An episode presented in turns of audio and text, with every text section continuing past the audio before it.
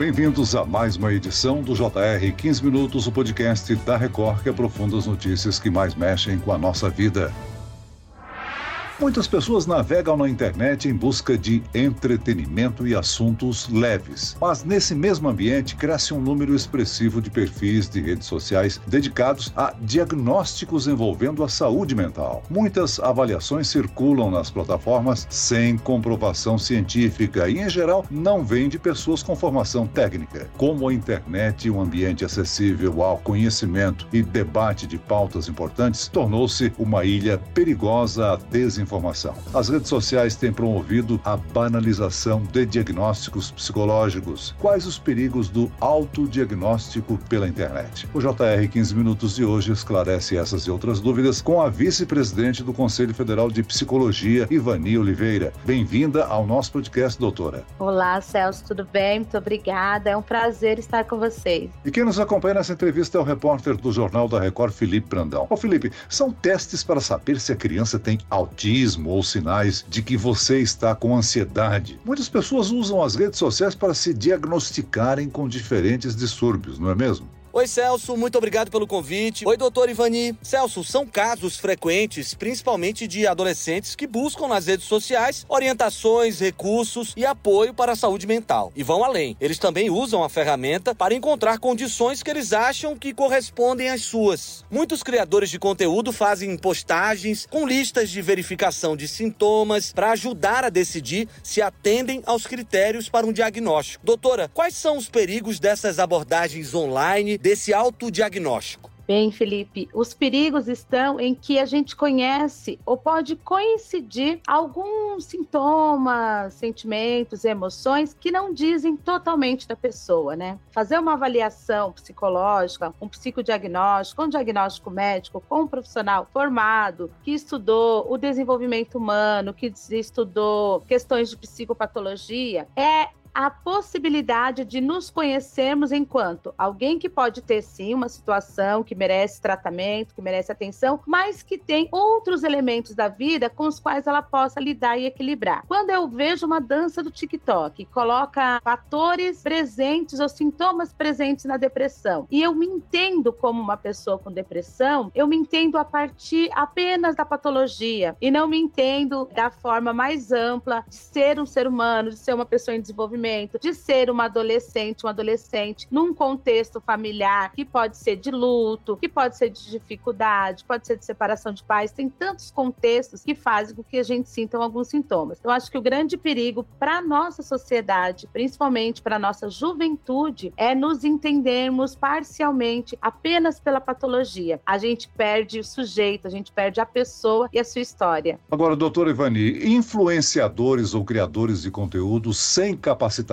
divulgam aí testes que elencam uma série de sintomas para se chegar a uma conclusão médica e até diagnosticar centenas de usuários. Por que as pessoas acreditam nesse tipo de material? Pois é, fico pensando no poder de persuasão, né? De como que são convincentes nessa era que nós vivemos do uso quase que ininterrupto da internet, que tem se resumido às redes sociais, né? Nós já vivenciamos experiências de internet com busca de conteúdo, ela é muito maior do que as três grandes redes sociais que vão conduzindo as nossas vidas. Penso que saúde mental tem sido, principalmente no Brasil, uma das nossas maiores demandas de cuidado. Ela é presente nas nossas vidas. Pessoas não qualificadas percebem ali um ramo, um nicho de negócio e se aproveitam dessa necessidade. Nós podemos fazer alguma reflexão e perceber que poderia ser no espaço do cuidado da saúde pública, do atendimento à saúde da população em geral, se desse conta de acolher essas demandas, nós teríamos uma população menos vulnerável a essas pessoas que são oportunistas, sim. Agora, doutora, qual a responsabilidade das plataformas em hospedar esse tipo de conteúdo? Na prática, eles deveriam filtrar as informações, não?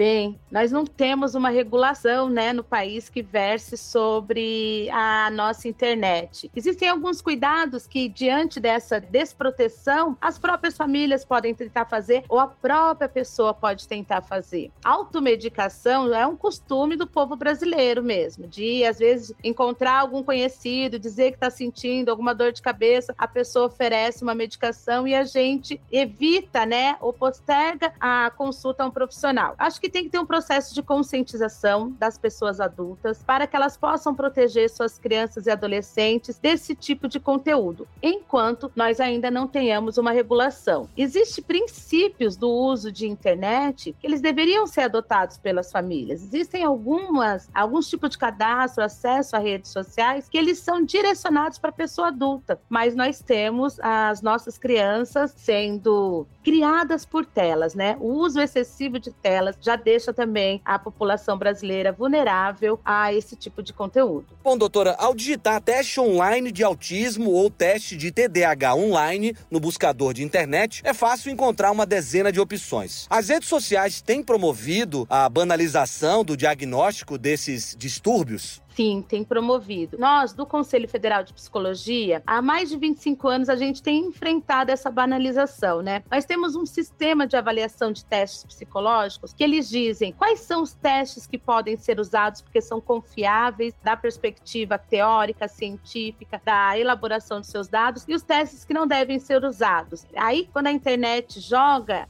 disponibiliza para as pessoas, são testes que não são confiáveis. Na verdade, nem se configuram dentro da testagem da avaliação psicológica. Nós, do Conselho, que temos essa função, essa responsabilidade com a sociedade, a gente faz um trabalho de verificação, de checagem, de acompanhamento dos nossos profissionais. Acho que a grande vulnerabilidade é que não são os profissionais como um todo que oferecem esse serviço. E como é realizado o diagnóstico desses dois transtornos, doutora? Além disso, quais são as diferenças e semelhanças entre o autismo e o TDAH? Os diagnósticos, eles são realizados por equipes multiprofissionais. Então, não haverá apenas um profissional da saúde. A área da saúde é feita por 14 profissões. E, normalmente, para a gente conseguir chegar num diagnóstico de autismo, eu vou precisar da contribuição da psicologia, fonoaudiologia, né? Então, a gente pensa ali uma gama de profissionais para verificar o processo de desenvolvimento dessa criança. E se nesse processo de desenvolvimento da criança, ela tem comprometimentos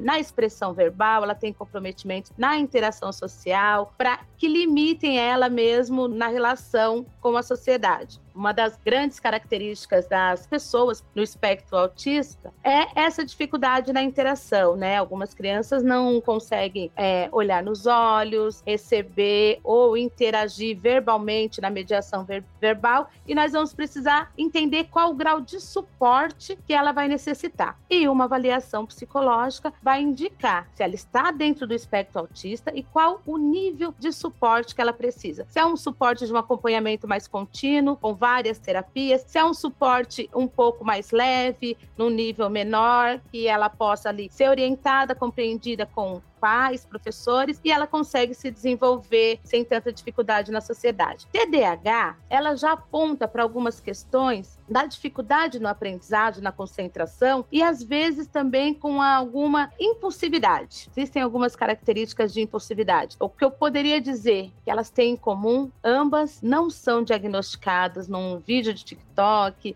num teste de internet de alguns minutos, requer a análise e acompanhamento de uma equipe multiprofissional. E ambas, elas pegam a nossa sociedade num espaço muito importante da vida, que é quando nós vamos para a vida escolar, buscar o desenvolvimento, essa interação, e aí esse espaço da vida da pessoa em desenvolvimento, criança e adolescente, pode ser comprometido, correr riscos de incompreensão. Agora, doutora Ivani, ao assistir diversos vídeos na internet, as pessoas identificam, vamos dizer assim, dentro de suas realidades, sinais de ansiedade ou depressão. O mesmo conjunto conjunto de sintomas pode ser causado por várias coisas diferentes, ou seja, é impossível fechar um diagnóstico dessa forma, não é? Exatamente, é quase impossível. Nós, da psicologia, nós falamos o seguinte, né? O funcionamento psicológico, as interações do comportamento humano, tem um conjunto de fatores que interagem nisso. É isso que torna tão complexo, né? O nosso comportamento é resultado desse conjunto de fatores. Então, entender o fenômeno psicológico é complexo. Diante disso, é praticamente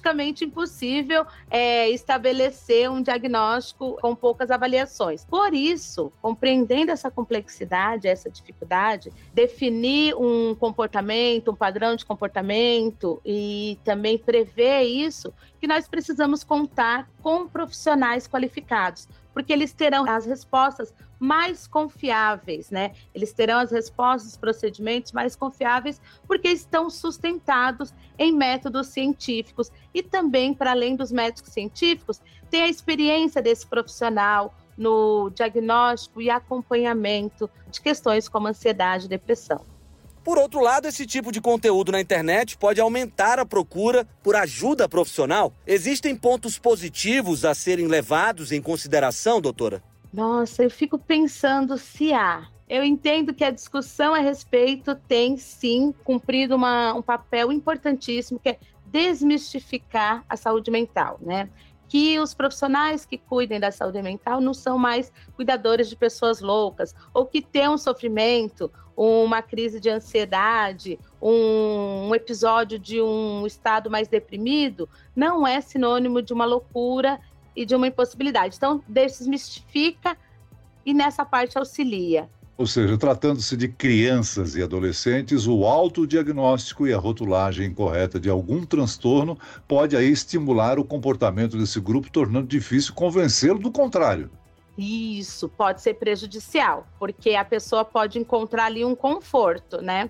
Um conforto que seja ali uma camada de proteção. Ah, eu olhei na internet e vi que tenho TDAH.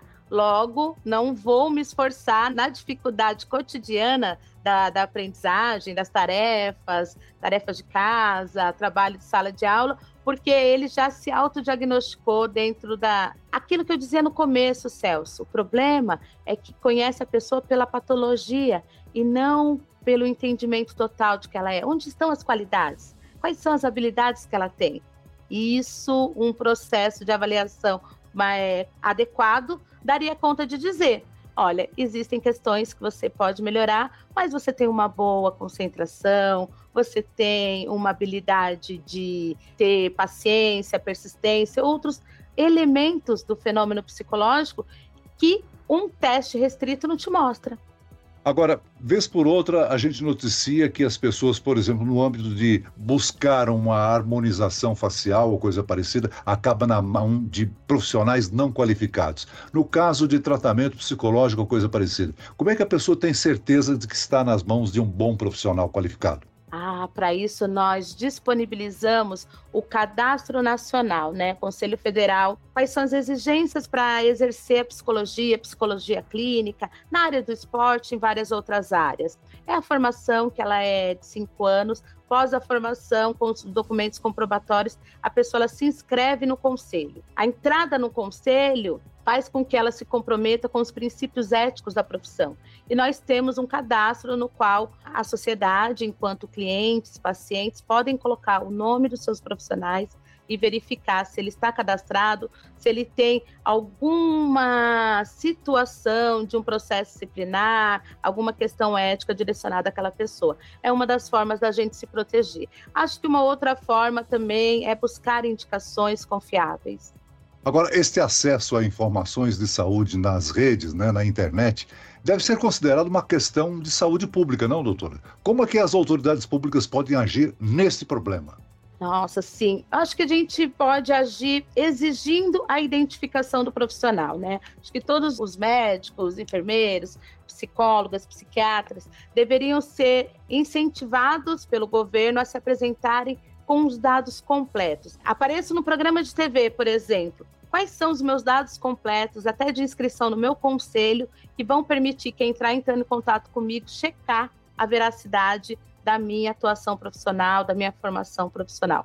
Acho que isso é um meio. O outro é dizer para a sociedade que ela pode e que ela deve denunciar, né? E as denúncias, elas podem acontecer em dois âmbitos, nos conselhos profissionais e também na justiça comum, né? O de buscar ali o seu direito. Muito bem, nós chegamos ao fim desta edição do 15 Minutos. Eu quero aqui agradecer a participação e os esclarecimentos da vice-presidente do Conselho Federal de Psicologia, Ivani Oliveira. Muito obrigado, doutora. Eu que agradeço. E agradeço a presença do repórter do Jornal da Record, Felipe Brandão. Obrigado, Celso. Muito obrigado à doutora também pela participação.